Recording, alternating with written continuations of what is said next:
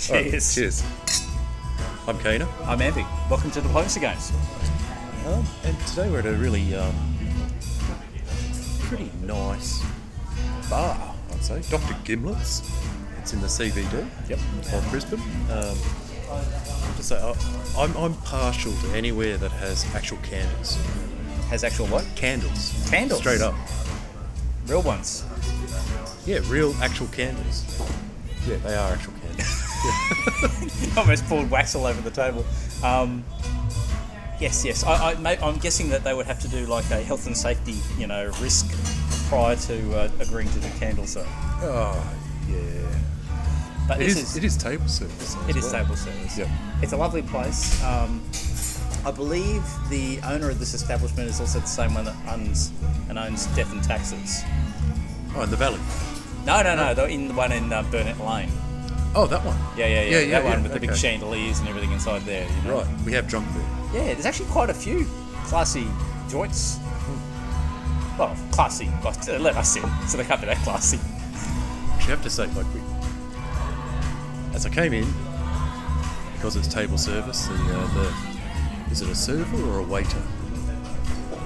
A server or a waiter? Yeah. Yeah, what's the correct term for someone who greets you and takes you to the table? I don't know. A server? A waiter. Waiter. That's waiter. A waiter. Anyway. I think so. Yeah. So very friendly. Comes up, starts talking to me, and says, um, You lost, sir. essentially, yeah. what, the hell? No, there's Victory Hotels down that way. and um, takes takes me to the table on the way. He's um, I find out that he was uh, well, he finds out that I'm we're here. I'm meant to meet you and Yep. going to do a podcast. And he's a sound he's sound editing in university and you know directed me to the you know where he felt was the best spot in the in the spot in the, in, in, in the pu- in the bar that was not going to be so loud as anywhere else. So it's actually pretty impressed. To be honest.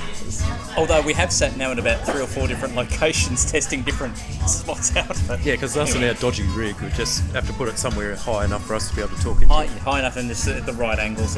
Yeah. Um, yes, I totally agree with you, Kana, because when I came in, I kind of was welcomed with, oh, hello, sir, are you here for the, the podcast? I went, yes, yes, I am. He said, now, you, you like a wine, wouldn't you, sir? yeah, well, you did ask me about what you, what I drank, what I drank, what you drank. Yep. Anyway, um, so, in which case, I'm on a McLaren Vale from uh, Shiraz, from, well, from McLaren Vale. I don't know what the exact one is, so I'm sure we can check the menu later on. I Okay. we can just zap it later. But anyway, what about you? What are you having? um, I'm having a cheeky IPA by um, it's a Stone and Woods IPA. Cheers. And uh, cheers. And what's it like as an opening? Um, it's a very good solid two supply centres. Okay. It's not a it's not a it's not a three, but you know we all know that three can be a little bit too audacious and a bit like painting a target on your back from the beginning.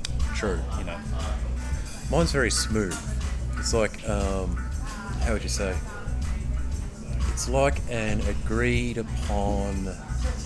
Um, it's an agreed upon bounce in the English Channel. You're France. yep. You moved to the English Channel, but England didn't move there. Oh, Smooth. So oh what's it? You're France or I'm France? I'm France. Oh, okay. Right. I, I thought you were England and I was France, and then you're in. No, no, no, no, no, no, no, no. Okay. You know, you agree on a you agree on a bounce in the English Channel. You move to the English Channel as agreed, but you get it because England didn't move to the English Channel, ah, gotcha. so you just inadvertently end up in a better position than you thought. yeah, okay. So that's where I'm at. Very nice. It's not a bad drop. Well, I think technically this is they put- they uh, brand themselves as being a cocktail bar. They do. So um, maybe later on when we get to Patreon, we might take a step up and Try a cocktail.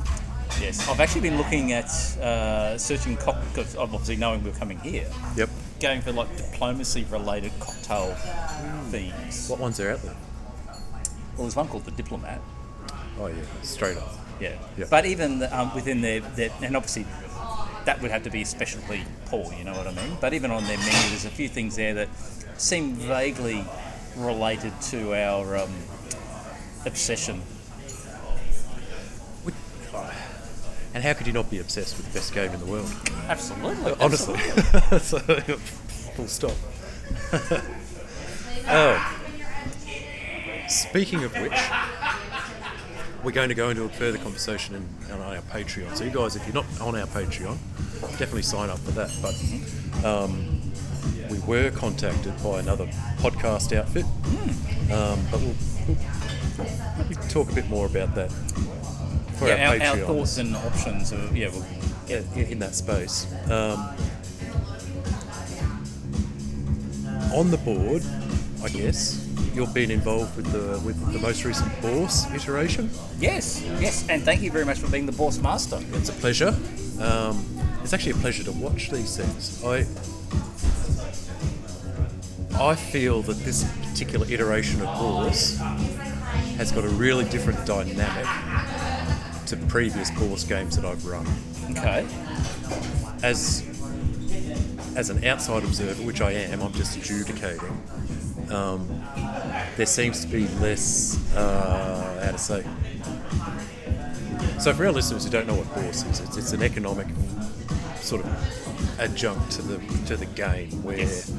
um, you, you basically set up a market system to the side, and players, the way we play it anyway, uh, the players who are on the board also um, buy and sell stock of the countries on the board as well. And you, it, it, it's an algorithm that basically it's um, you own 100 units of stock of a country, and you get a certain amount of um, victory points per supply centre for 100 units of that stock. You can own and sell.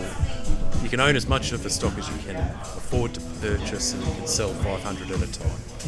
And every time stock buys, you know, buys or sells, it either goes up or down in cost. Just like just like a 1980s, you know, Wall Street movie, and Yeah. buy, buy, buy, sell, sell, sell. exactly. Yeah, yeah, yeah. Um, Because actually, uh, if we can just go go off on a digression for a moment, from Sure. my point of view as a player, it's like I'd love to be in Kana's shoes, seeing these things coming through and kind of going like, you, you've got that that knowledge of, you picked well, you haven't, you know what I mean? Yeah, oh, definitely. I, I get a bit of that.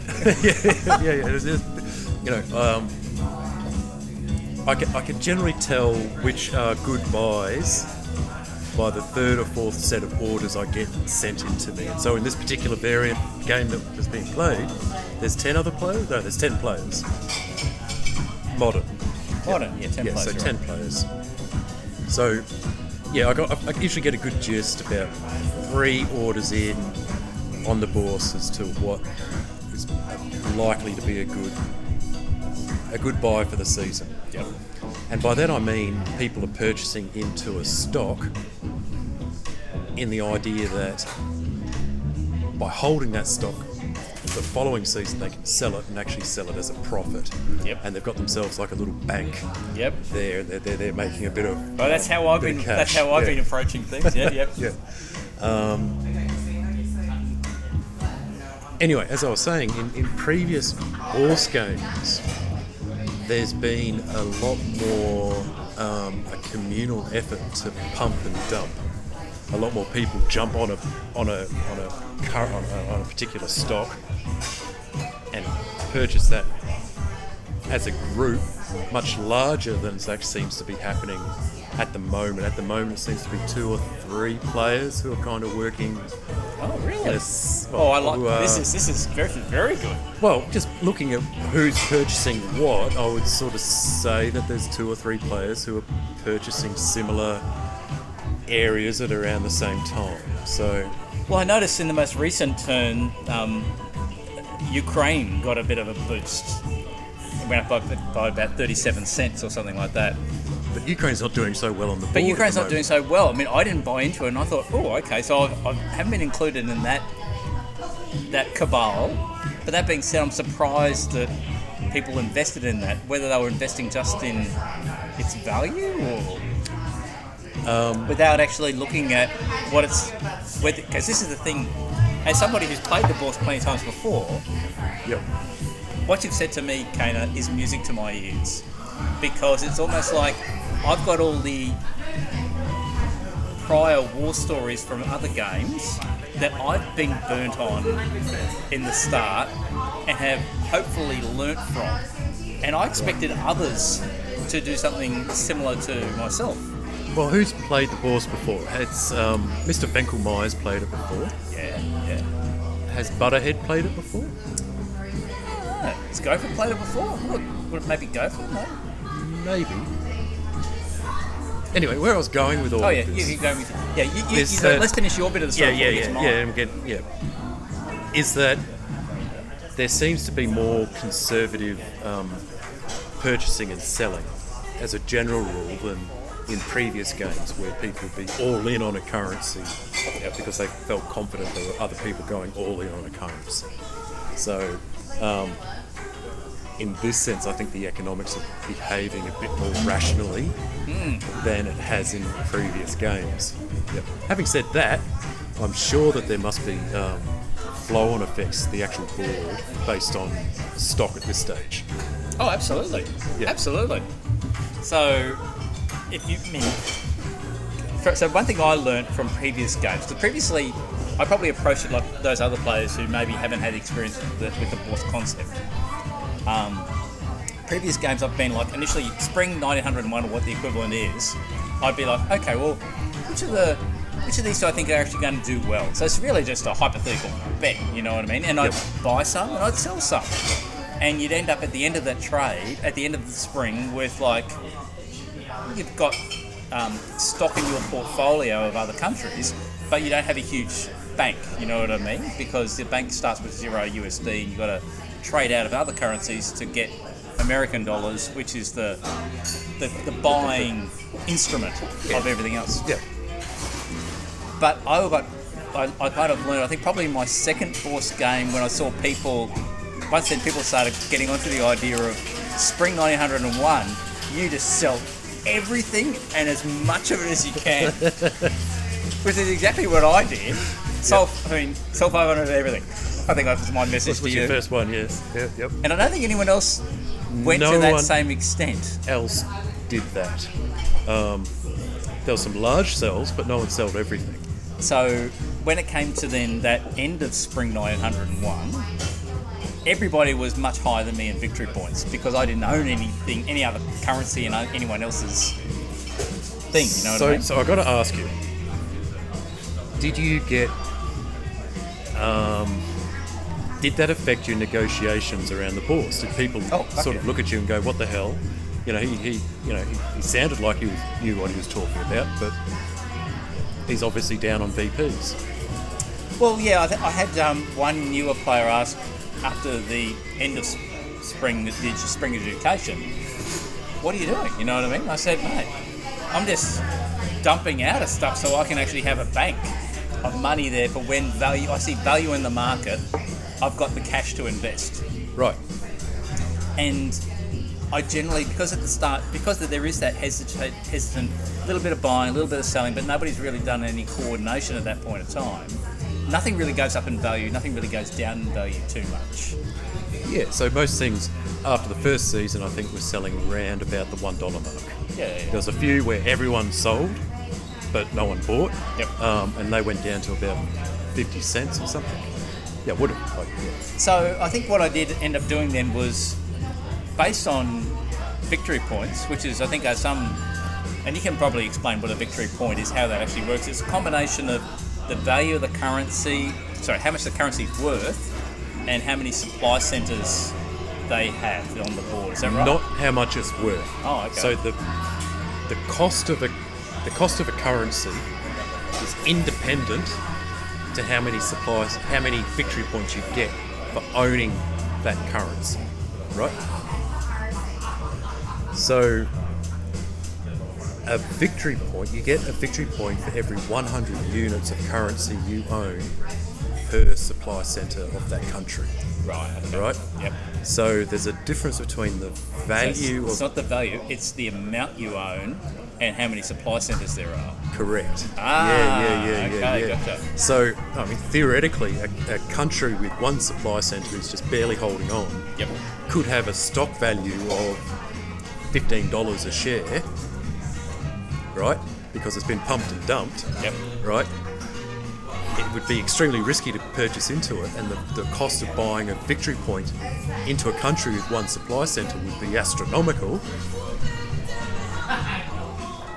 But it may want, but the players who own that country's stock may want to keep that one supply player country around because they want to use that country as a bank because they've Yeah, got a whole yeah, heap of big cash each time they sell it's like fifteen dollars a share or whatever it is, right? So, um,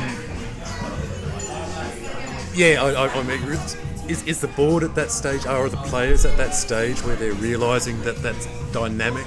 I think I Can think, I occur, think, I think a few of them are, are, are clicking onto it because, like, at the end of full 901 or the equivalent, um, I I basically I didn't actually expect so early to be buying in. I really kind of expected my first two turns just to cash out of everything. Right. But there seemed to be a really big dumping of Spanish pesetas or whatever they are Well, he did come late to the game. because he came late to the game. So I think Yep. people went, "Oh, he's not reliable. Yep. I'm going to cash out of him regardless. I don't want to have any of his stuff because he's not, not going to be around very long." And I don't know why, but there seemed to be this mass selling of Russian stuff in Spring 901. So this- I saw that not a mass selling, a fair amount of selling. Yep. But what I could see was an opportunity to um, manipulate what was happening on the board to manipulate a currency. So I talked to Maka, who was playing as Germany, Yep. saying, okay, um, how about, because I think Russian understandably had a fleet in Gulf of Bothnia and an army in on the modern map in Lapland. Or no, a fleet in Lapland it was. Okay. yeah. or something like that. So I think I said, look, let's let Russia take Sweden and take Norway and, you know, try to encourage him to go elsewhere as well and get even more stuff. And that way we'll just buy in big to Russia, Yep. we'll pump that up, and then he'll have more victory points, and then he'll be worth even more, you know what I mean? So that we can then just cash out on that poker machine. Cha-ching, we- cha-ching, cha-ching, cha-ching. yeah. Yeah, yeah. And similarly, once I mean, I, I spoke to a couple of players, not as many players around the Spanish buy as well, saying, "How about we just buy in Spain?" Because where Spain was, because as being I playing as England, I start with Gibraltar, and I know I can't hold Gibraltar, so I know that. Sorry, sorry.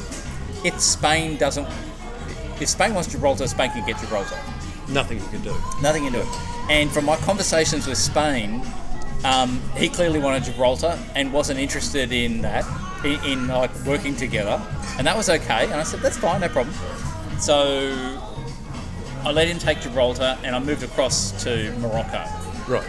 Yep. And now he's saying, oh, well, I want, to, I want to own the corner. I want Morocco too. And I said, mate, you know, you don't want to be doing this.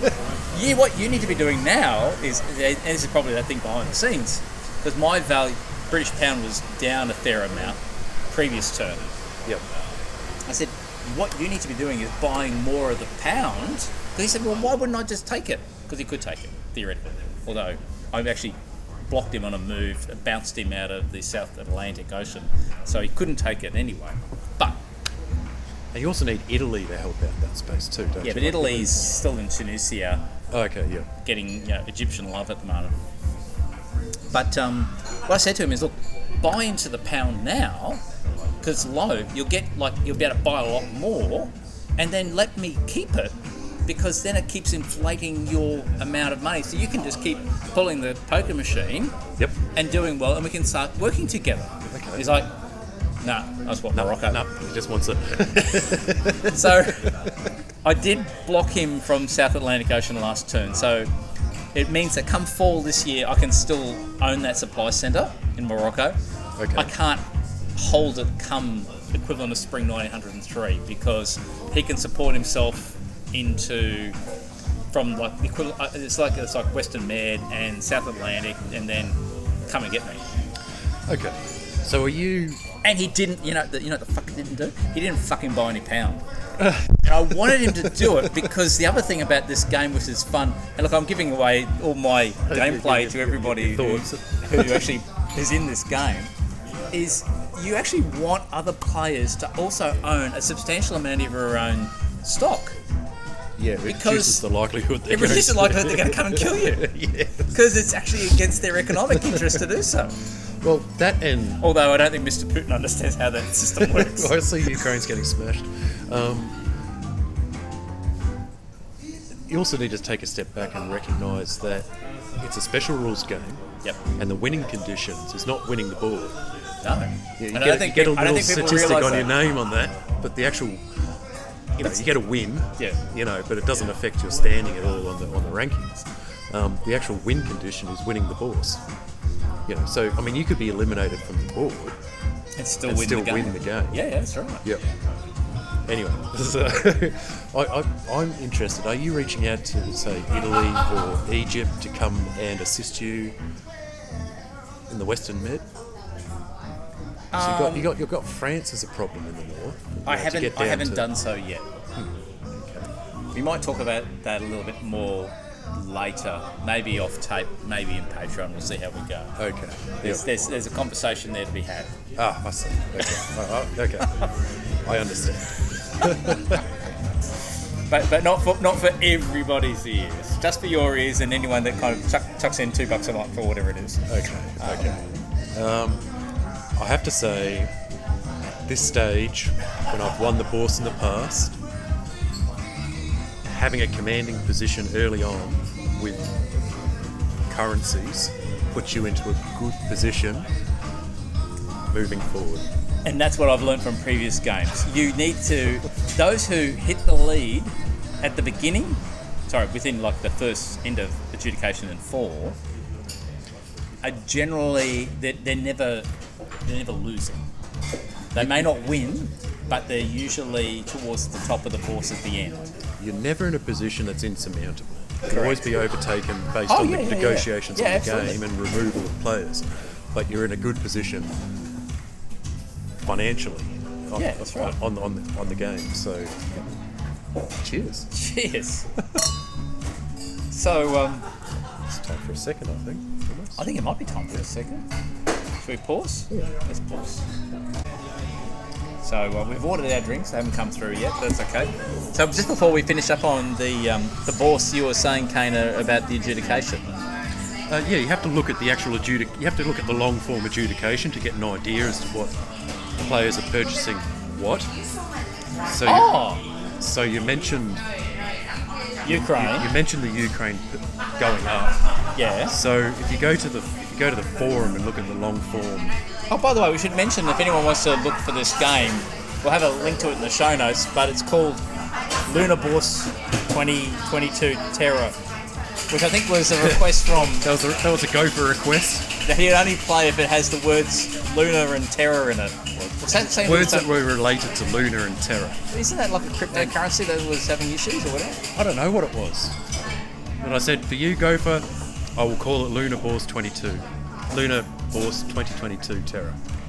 So you were Um, saying though, within the, the the forum where there's the adjudication of the Bourse. Yeah, so that's the long form adjudication on the forum. So, fuck, I've got to go into it now. Where is it? There it is. No, that's the winning. Oh shit! Someone's knocked me off the top of the win Go to thread. go to the don't just Oh, ignore it's the thread for a second. Open that one up. Sorry. Just I've been top of winning thread for over a week. It was like about eight or nine days. You feel good? It was good. No, I don't feel any good anymore now. Okay, so So you get the same thing that I, I poached in the global, which is your um, the currency value yep. and your victory point value. So you're talking before we talk about how, how I said how Ukrainian currency had gone up 37 cents, and I went, well, I didn't, I wasn't part of that buy-in. Yeah, yeah, yeah, yeah. So if you come, so there's also a bit of other information I put in there as well, like um, how much it costs to buy a victory point Yep. and um, how much is actually bought and sold. But underneath that is who bought, sold, or hold what, right? Yes. So Ukraine hryvnia, which is the unit of currency there. It's, it's the last one on everyone's um, you know purchase, so you can just scroll down slowly and sort of see who Who bought what? who actually bought Ukrainian Yep. currency, right? And the one that bought the Ukrainian currency was Ukraine himself. M Shadow, yeah, Yeah. yeah. And no one else bought it. No, so he's gone all in on that. which is an interesting power play that will either work well or likely not work at all. Uh, we'll see how it goes. Cheers. Cheers.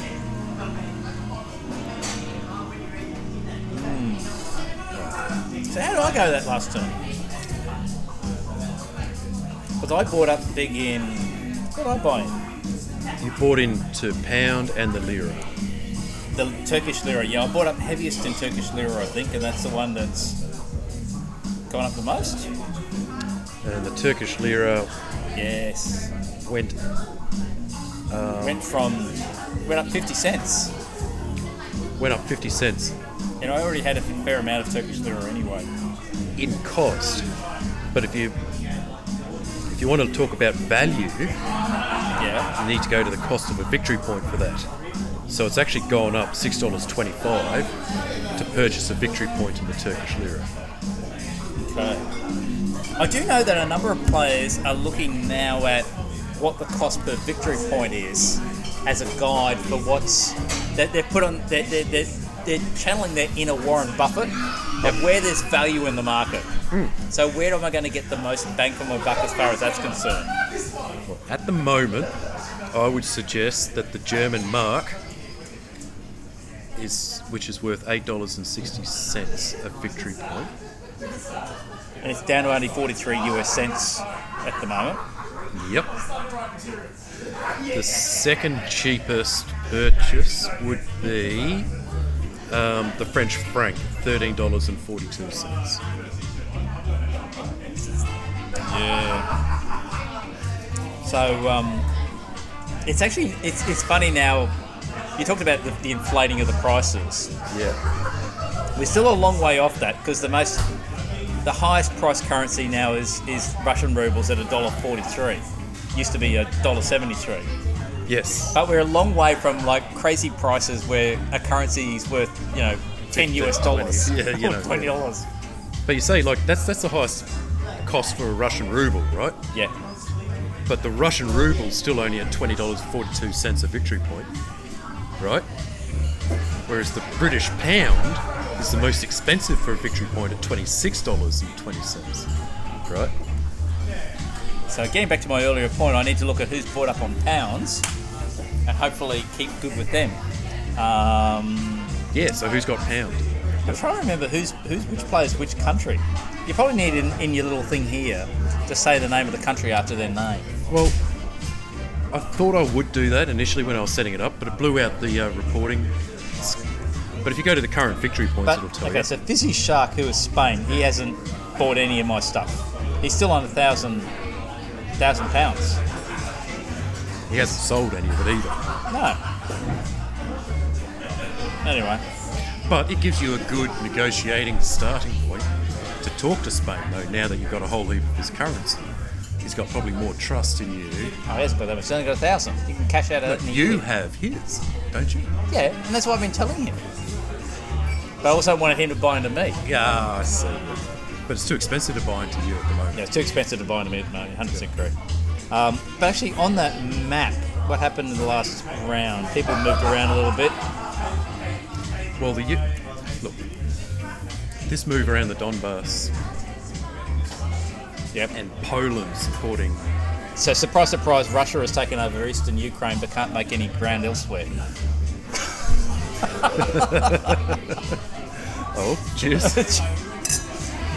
um, no, no, but this Polish support surprised me. Do you know anything about that?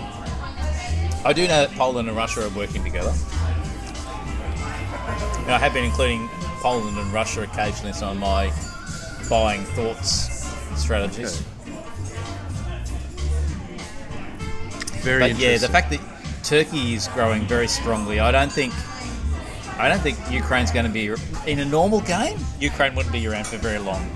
The fact that he pumped his currency up also means it's probably unlikely anyone's going to buy into him as a an angel investor to kind of save him and Keep him alive. Yeah. keep him alive. So uh, yeah, I mean, yeah, at this stage you'd be wanting to to dump your stock to get it as low as possible to hope that someone's going to purchase you and keep you in there as a bank. I'm intrigued by Egypt's moves by disengaging and just moving, you know, towards the, the west. Um, he opens himself up to a Turkish um, attack there because Turkey's still got armies that could make a move in pretty quick time. What surprises me is there's this, but where else are all these characters going to go? Yeah. Oh well. Did I successfully get across to Belgium? I got into Belgium. Good.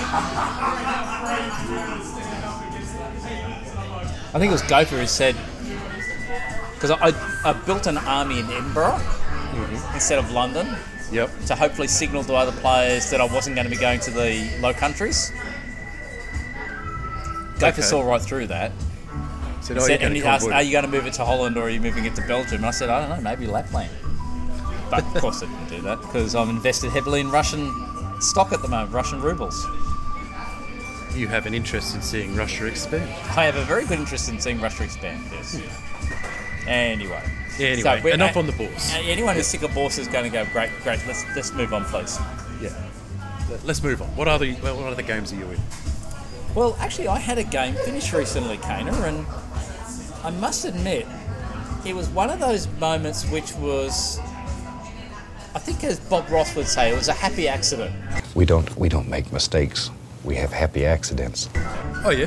You know, so um, I this was the um, Youngstown World War II game that I bought into as Japan.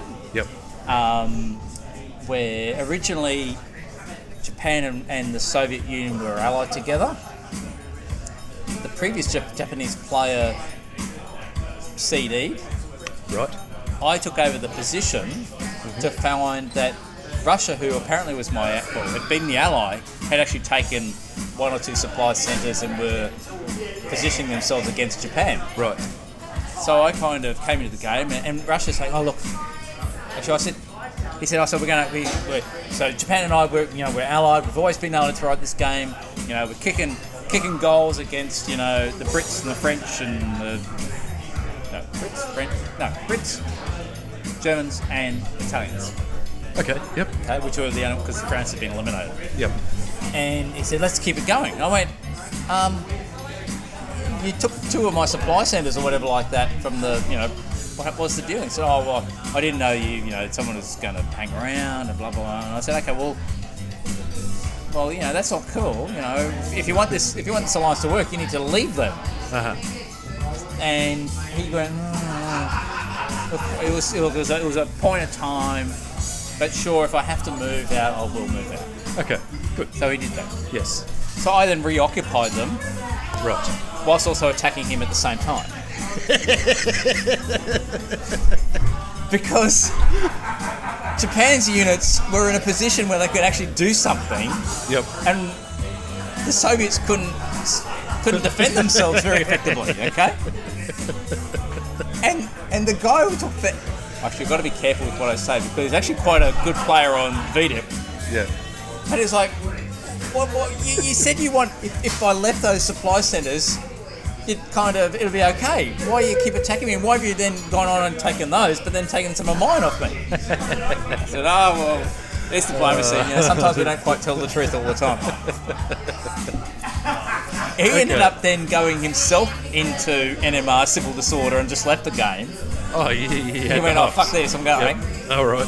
Um, so someone else then ended up buying into the Soviets. Um, they got eliminated Okay. as well. But Due to you. a little bit of me, well, definitely a lot of me, Okay. but also Germany was making good inroads into it. So in this particular game, I have to give credit where credit's due. I've got to find the game itself. What I'm all called first. Uh, all these fucking games. No, that's not it. It's difficult because it goes by the start Mom. Spaghetti. Mom Spaghetti. Mom Ameri- spaghetti. Yeah, Mom Spaghetti. Very American that one. Uh-huh. But I do need to kind of give special credit and mention to AJ Manso 4, who was playing as England, and Bobbitt, who was playing as um, the Soviets. Sec. So let me see if I can bring this up. Big map. Oh, yep. mainly I've got to give credit to them because they put together an awesome, awesome defense against me. And basically, I don't know if you remember, but one stage I had Moscow, I had St. Petersburg. I think I got almost all the way over into Finland, and I was making inroads here. But these guys did great work tactically in booting me out and pushing me back Right. to the extent that I was able to eventually create, and I, I couldn't break into them. And they were really, really good with guessing what I was going to do. So I originally had a plan to solo this game. But you, you end up soloing it though. yeah, we'll get to that later. That's that's Got the, those magic, n- that's n- the magic happy accident. game one by. Okay. So, Yep. Happy accident, okay. But what I was trying to do was get my get ownership of Eastern Africa, which I did, and Egypt. Get my fleets pumped into the Eastern Mediterranean, and I knew that based on where Britain was at the time in the Central Mediterranean and Western Mediterranean, I couldn't break through that way. Hmm. So my plan was to be able to get a fleet into Istanbul and then into the Black Sea because Germany can't build them because this is only can build in your home supply centres. Right. Okay. And then once I was in the Black Sea, there'd be like Sev, Rum, and Bulgaria would be potentially at play. But he almost like he knew what I was doing and wh- where my moves were all planned, because then he started moving all these units across to stop me from being able to take anything and or convoy stuff across. Oh, I see. So by holding Moscow, Sevastopol can't fall. So yeah. holding Moscow, you could only. Okay. So you only. Right. so basically we've got a stalemate So you line put a nice stalemate line straight down Leningrad, Moscow, Sevastopol. So The thing was, I ended up eliminating Italy because I could, and because he stabbed me when I told him not to.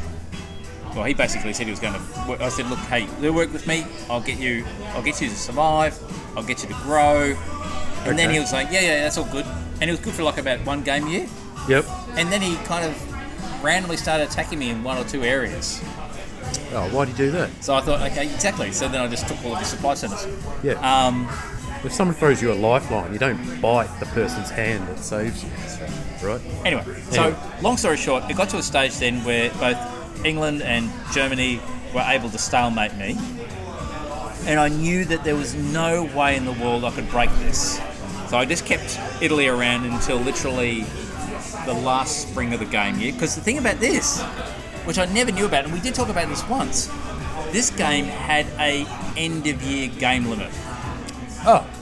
Right. So yeah. when okay. it got to the end of an adjudication after fall 1963, Yep. the game would end. Right. Germany didn't actually know this. I found it afterwards. Oh, was he blue? Because, well, the thing was, and I never expected this either. The game finished, Yes. even though I was one supply centre short of the victory condition of winning the game. It gave the game to me and said, "You won." Ooh. So obviously, Okay. in an end of game with it, where it's a time limit, Yep. whoever's actually got the most supply centres wins. Wins because it needs to adjudicate Yeah. uh, uh, an Bec- outcome. Because um, I can't remember if it was Germany or England. I think it was England was saying, "Well, okay, so Italy's now dead. Um, let's just draw." I went, "No," and I pointed out to them, "Look, it's the end of the game year. I, I actually expected to do. There was three options in my book. Actually, there's only really two.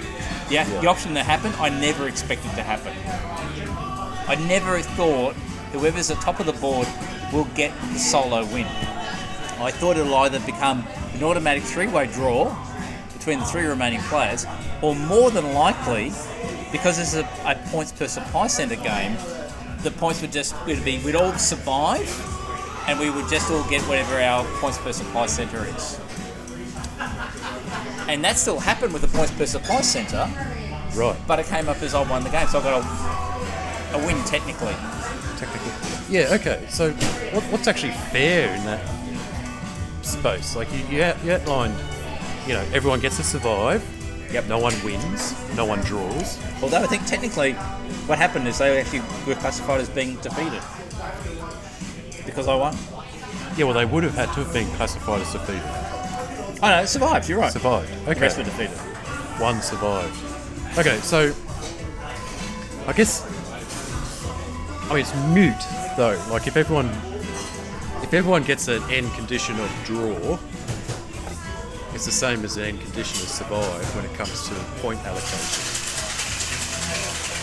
Say again. If everyone gets in terms of point allocation, mm. If everyone gets a draw, Yep. or if everyone gets a survive, it's the same outcome. Well, it's not. No, in terms of points, it would be. No, it's not. Yes, it would. Because in a draw on VDEP, if there was three players left, we all get the same amount of points. We all get one third of the points. Yeah, but if everyone's a survive, you still get because it's PPC, PPSC. yeah, but that's different to a draw. Because the draw, you evenly split the, the, the, the points three ways. Don't you? On a WTA game, Oh, the PPSC one depends on how many supply points depends on you. fuck. Stood my head in, Kana. Yeah. Okay, so no, you're right. It, d- it does depend on the type of scoring system that you're using. I come, I come right back and remove the ranking out of out of the issue and go, okay, is it better to have a survive on your record? Is it better to have a draw, or is it better to have a win? Well, obviously, it's better to have a win is preferable to a draw, which is preferable to survive, which is preferable to an elimination defeat. But the thing was, and I said this to one of the players in the game. I said, look, I have no idea actually how this will adjudicate at the end. And as I said, I assumed it would just be a everyone survived, and here's your supply, here's your points allocation based on your supply center count. So I actually went into it almost from a a an, a, an academic interest in going, how's this actually going to end? Yeah. and didn't actually get the result that I expected, but got a much more pleasant outcome. Which actually changes how you can approach some of those shorter those shorter games anyway. Right? You actually don't have to aim for the win. You have to aim for the most supply centres by the time the game finishes. Yeah, yeah. And look, there's not many games, excuse me, unless you start them, where there's actually an end of game time limit. I've been seeing more of them. Okay. Yeah, I have. Yeah, but hmm, but it's good to know, isn't it? Absolutely. I think I think it's unfair though that it's awarded the winner to the player with the most supply centres. Though I think it should have defaulted to a survive and just allocated. But as to whether the coding allows it, Yeah. yeah. Look, if it wasn't me, I'd agree. If sorry, if I didn't get the win, I'd agree. But even then, I think probably what you're saying is fair. Um, but if you can't default to a survive, then a draw on the surviving, a forced draw for the surviving players would be fair too. So I did get it best because it was a win, and because I got more Okay. supplies, I got a bit of a boost in my ranking. Oh, where are you now? Uh, I'm, I'm not as good as you, Kana, but because you are a much better diplomacy player. No, I don't think so. But I am catching up to you. So the games in the last six months. So, Yeah, yeah. Where are you? uh, well, where are you? Uh, there you are. You're number 27, and I'm number 39. Ah, Only, oh, only about 130, 125 points off you. Nipping at your heels. Ah. Well, all I need to do is do well on my um, Wintercorn Bloodbath game. Well, I'm- I'm you are doing well. You killed me in that.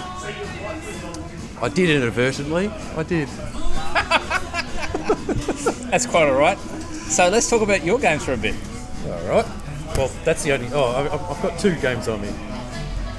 So I'm in um, oh, that Wintercorn game, and I'm in a um, Known World game. So I guess the Known World game, I am. Is it? It's anonymous. It's anonymous. It's coming up to the end though, tail end. I'm not doing the best in this game, but I'm. I have a feeling that I'm not going to be eliminated, which is where I want Oh. to be. The ones that have attacked me are being eliminated. So, and I'm actually a bit. I'm actually chuffed because statistically, the country I'm playing is actually statistically the worst country to, to Ah, draw okay. on this particular variant. Um, and I have a benefactor, and I'm not going to bite the hand that feeds me. Is this one home supply centres or build anywhere? Uh, it's built anywhere. Okay, so someone could theoretically go nom nom nom and take a few of your supply centres if they wanted to, They could. But you think that they won't?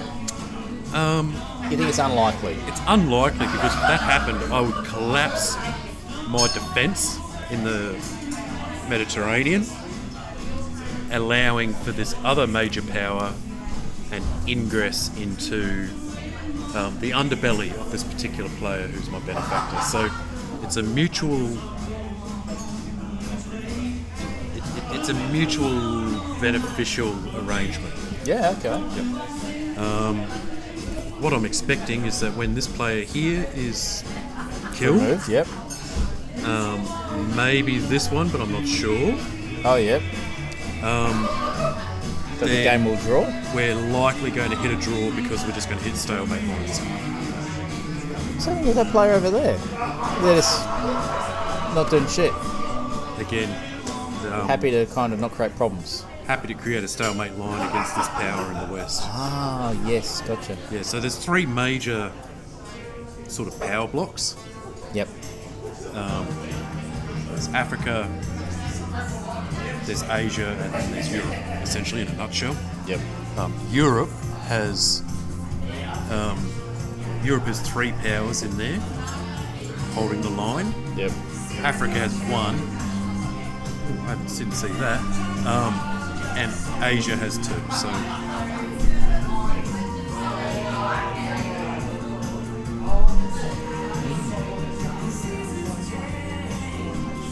Really interesting.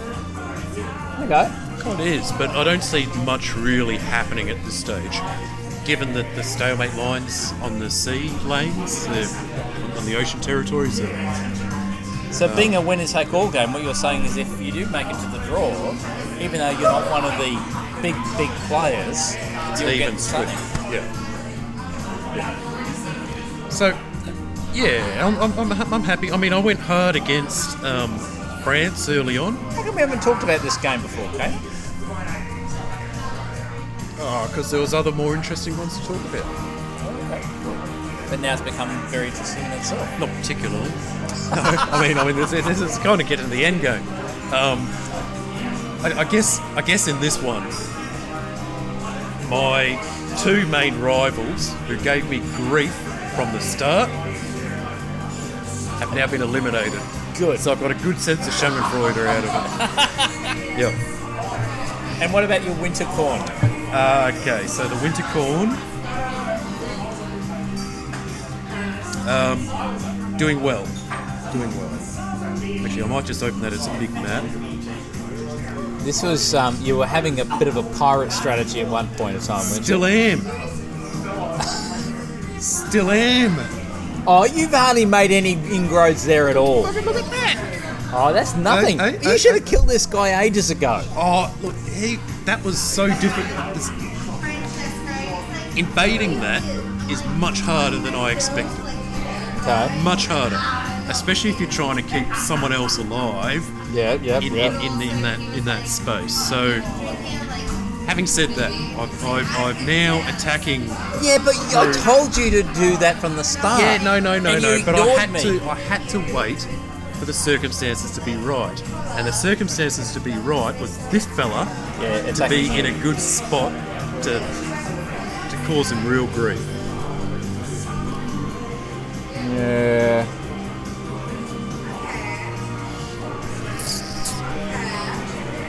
Okay, okay. You got some potential there. Oh, potential. I, I, like, I'm You had good- more potential earlier on. Yeah, I know.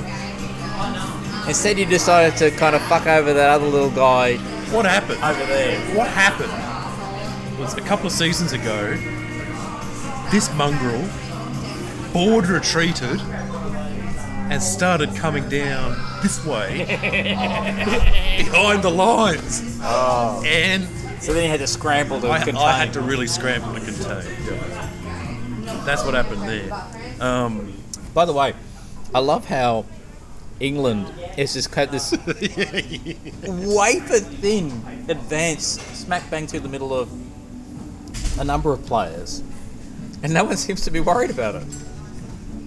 well, I, I think old mate might be worried about it. Oh yeah, yeah, yeah. yeah. Um, well, that, that's that'd be funny that like you have this this little wafer thin connection between two massive empires. Well, talk about um, talk about flanking manoeuvres. Oh, it's massive, yeah. oh yes, and then he's going to come around this way and smash him. Oh, he can't really because there's so many bloody units over here. Oh, but but but Yeah, who's that? You or him? oh oh no no no. Once that collapses, then that collapses. There's a Oh yeah, because he, because he's got um, uh, not defending those that that um, flank. yeah. It's interesting because you get in these situations where it's not always the enemy of your friend is your enemy. It's not always the enemy of your friend. Is it? Yep, yep, gotcha. Sometimes you end up in situations where your friend is the enemy of your friend. Ah, okay. Yeah. Yeah. And so this triangle, I don't think is sustainable, given that there's animosity towards this towards this part of the, the, the, the trio, but there's friendship at this point between these two. And these two in that trio are friendly. Yep. But it's just not sustainable because So was this one previously attacking that one? never attacked, Ah. Okay. but stalemated straight up. Gotcha. Yeah. And if both are committing a tremendous amount of units to keep that border. Yep. Yep. It's not a it's not a free border. It's a um would say it's a contested border. It's like a Cold War style. You know, everyone's got lots of units up against it, Yeah, yeah, yeah. but no one's no one's firing shots. But they kind of keep you know peering over the binoculars and look at the other guy who's peering over binoculars back at them. Yeah, I mean, when you think about it, there's those different states, isn't there? Like you got the, you- you've got a, you've got a long uncontested border. Yep. You've got a border that's uncontested with units on it, strategic units, but still open spots. Then you have a border with units on it all the way, and they're supporting on both sides, right? I'm skipping one there because you could have a border with units along one side, but not units on the other side but Yep. the units on the one side's not attacking for some reason, right? Then there's two units, then there's both sides of the border, and then there's a border that's relatively stable, but actually has attacking back and forth. And then you have a border that's collapsing essentially, that's just Yeah. yeah, yeah. I've never really thought about the game like that. No, no, that's this is kind of interesting to me. Like, there are states to the border that depict Of course, I always kind of knew it abstractly, I guess, but So which of those do you think you tend to err more towards as a player?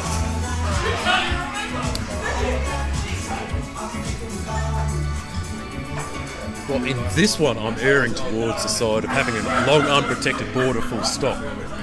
Um, I'm more comfortable with having strategic defence on the border. So having units in defence, just in case. Yeah.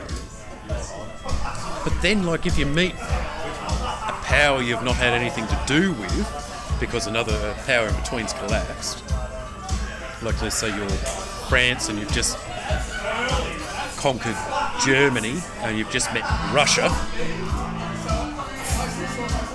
that border is going to be a hard border by virtue of the fact that you both use those armies to. You, those armies are going to meet, Yeah, that's right. Where are they going to right? go? Where are they going to go? How are you going to negotiate that? There's a whole. I guess that's what they call the mid game.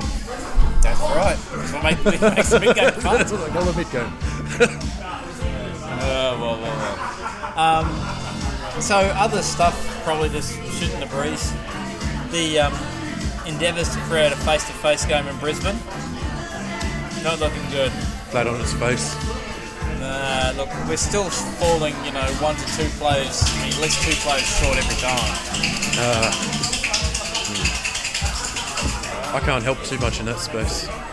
That's okay. You're only one man. I wonder if we're doing it different. The problem is, I get people who like saying, "Yes, I can do this day and that day, but not that day." And then someone else will say, "Well, I can do this day, which happens to be the day the other person said they can't do." We just can't coalesce to a seven. Another Can- beer for you, mate? Yes. Yep. Thank you. Were you after another glass of wine as well? Ah, yes, please.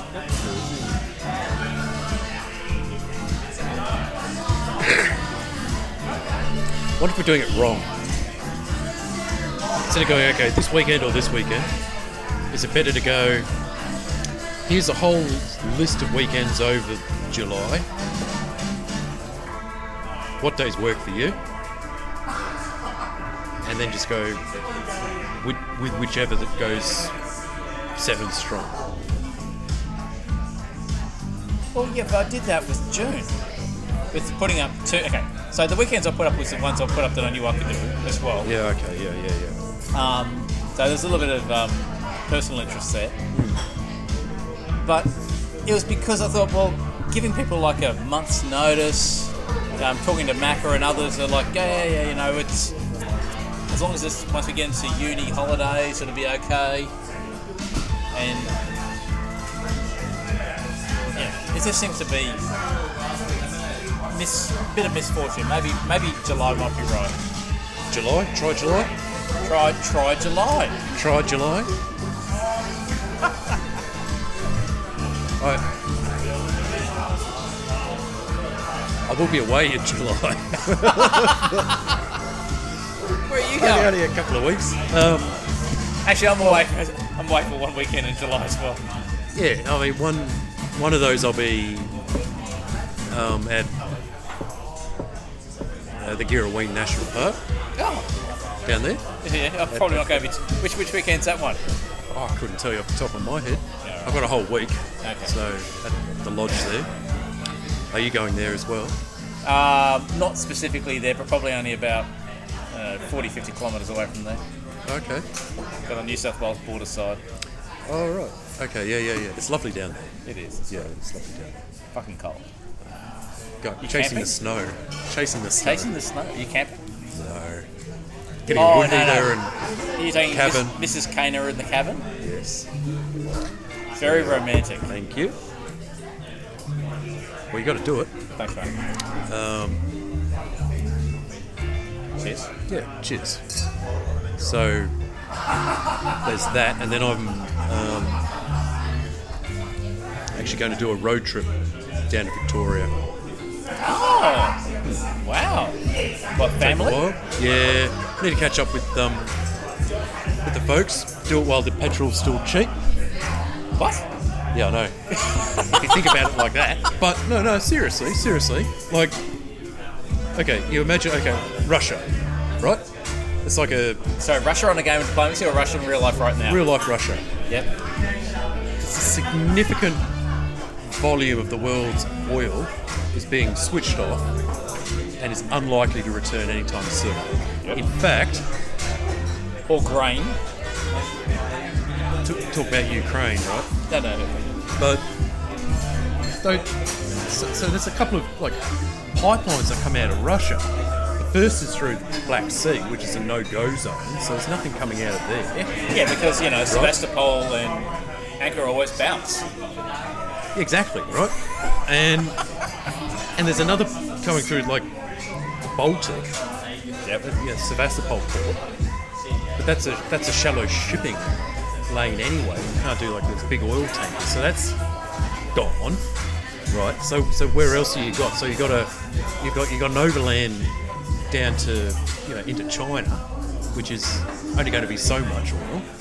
And then you got you know a little bit over in Vladivostok. But no one else is But- buying it anyway except the Chinese. Yeah, yeah, but the fact is, the, the once you cut off an oil producer out of permafrost, like like an oil drill out of permafrost, it takes time For other sources to, to, actually ramp up. well, to, to reopen that bloody thing. So you can just write off Russia out of the equation, right? Um, and you, think, okay, what other sources? Well, what other sources? The Americans are their their shale oil is all fine crude, right? So they're likely to want to use it in their area first before exporting it. So write that off. Um, so, so where else? The Middle East, say Saudi Arabia, still a big exporter, but big markets that are going to be putting a lot of monetary pressure on getting that oil before Australia can afford it. Not to mention the distance it has to get to us, right? What? So you're getting in. Borneo? So whilst prices are, so, it's So- kind of like getting back to the bourse. Whilst prices are high, you think that they're going to go higher, and now's the time to buy oil. Yeah, So I reckon oil's fill up the fill up the, the tank of the car and head down to Victoria. I reckon this year may well be the last chance to do an affordable drive and not break the bank and not have to really budget for the drive. You know, to be able to just go, okay, I'm just going for two weeks. I've got fuel tanker, you know, I've got a full tanker in the car. Yep. I'm going to fill up on my way. I'm going to get there. I'm going to stay with relatives. I'm going to fill up, come back, fill up on the way, and come back, and not have to break, not have to worry about, you know, the logistics of that trip, right? I reckon this year's probably the last year you can probably do it. That, that's my. That, that, Well, later, later that- Christmas, I'm kind of the, we're having a the, the, the big massive Ambi family Christmas, like with the Griswolds type of arrangement. Right. Um, that's going to be down in Jervis Bay, you know, kind of south of Sydney. So Halfway. that's going to be the same equivalent. Port of, Port of Canberra. Port of Canberra, yes. Yeah. I was so bizarre. I couldn't work out when I kind of started looking into this. And it's like there's a Jervis Bay territory. And it's like, what? It's just, it's just a national park. and I don't understand it. Yeah, apparently, like you know, the the founding fathers were say, well, every single state and territory needs to have a harbour. So even though the Australian Capital Territory is like 300, 400 kilometres inland, Landlocked in a. landlocked, we're going to give it this little separate exclave on the ocean Yeah. in case it ever wants to have it a harbour. Fucking bizarre. I don't But even anyway. know how I know that. It's a lovely part of the world, Jervis Bay. It's Yeah, yeah, well, that's why we're going. My sister's been there a couple of times in that general area, and no one else in the um, the Griswold family's been there. So Okay. Um, But anyway, But yeah, when I you go yeah, down yeah, to when you go yeah, down to Victoria, you go and take this and maybe have a brief conversation with your old man. there's a thought. I might do that. You should probably also reach out to some of the Victorian folk if they want to just play a social game. You should invite your father along to a social game with some of the Victorian players. Yeah. That would be brilliant. That could be a bit of fun. Let me think about it. So every every game on its own merits, and every player on their own merits, Kana. But um, would you be, if you had that scenario, would you be tempted if the opportunity arose to stab your dad? Oh yeah, absolutely. Would he do I, the same to you? I, I don't know. I don't know. Um, I, I I remember my father teaching me the game of diplomacy. Me and my brother Yep. and some cousins at the time. Um, but I remember him setting up a situation um, where he, yeah, looking at it the eyes of from you know now, Yep. he, he, he must have set up a situation where he um, between me and my brother, right? And he thought that my the alliance between me and my brother was going to hold strong against him, right? But that is didn't what happened. What isn't what happened? I ended up stabbing my brother. As all brothers do. to, to, to, to take advantage of that situation. Um, yeah, my my brother never forgave me for that. I, I don't I don't think he's ever played a game since. But um, yeah, no, he's never forgiven me. Not not not for that particular thing. Yeah. I reckon. I reckon that would be a it would be a, a great experience if you, if your dad obviously clearly loves the game because he introduced it to his sons. Yeah, he he played it on the, in the navy. That's where he came Yeah. from. Yeah. But you could probably talk a little bit around, you know, what was his experience back in the day. Yeah. Yep. I I think it just in my imagination. I've never been in the navy, but in my Apparently, you can sail imagination, the seven seas. yeah, Put your mind at ease. Yes, you can sail the seven seas. Yes, you can put your mind at ease. yep. But you can imagine, you can imagine a situation where you, you're, you're post, you instead of you, you're, you're quite literally writing press and putting press up on the notice boards in regards to a game. Oh yeah, yeah, you yeah. know, yeah. You, can, you can imagine that on, on, on a cork board or something. Hmm. Yeah. So is that going to be in July as well? yes, it will be. Okay. So how about we go? Okay, if if if face to face in June doesn't come off, which I don't think it will, we won't worry about July. Maybe we'll restart in August. How about I get back to you because there's a few weekends there in July that I can do. I don't know how you're going to do that because you're away for one down at Girraween National Park and then you're down in Victoria. It's like sort of five weekend one or is it six weekend. Oh, okay. Well, you let me know because, as I said, I'll, I'll be away one of the weekends as well, and I'm sure they won't be the same. So in which case it might well be. Uh, well, fair enough. Fair enough. Fair enough. Anyway, what else is happening in the world of diplomacy? No, no, no, I don't know. Um, super excited about who we're going to be interviewing this weekend, but we'll talk about that at the Patreon. Well, first off, if listeners, um, one hour and eight minutes in, um, we were planning to actually have an interview for this episode, Oh yes. except, um, did I tell you the story about that? What ended up happening?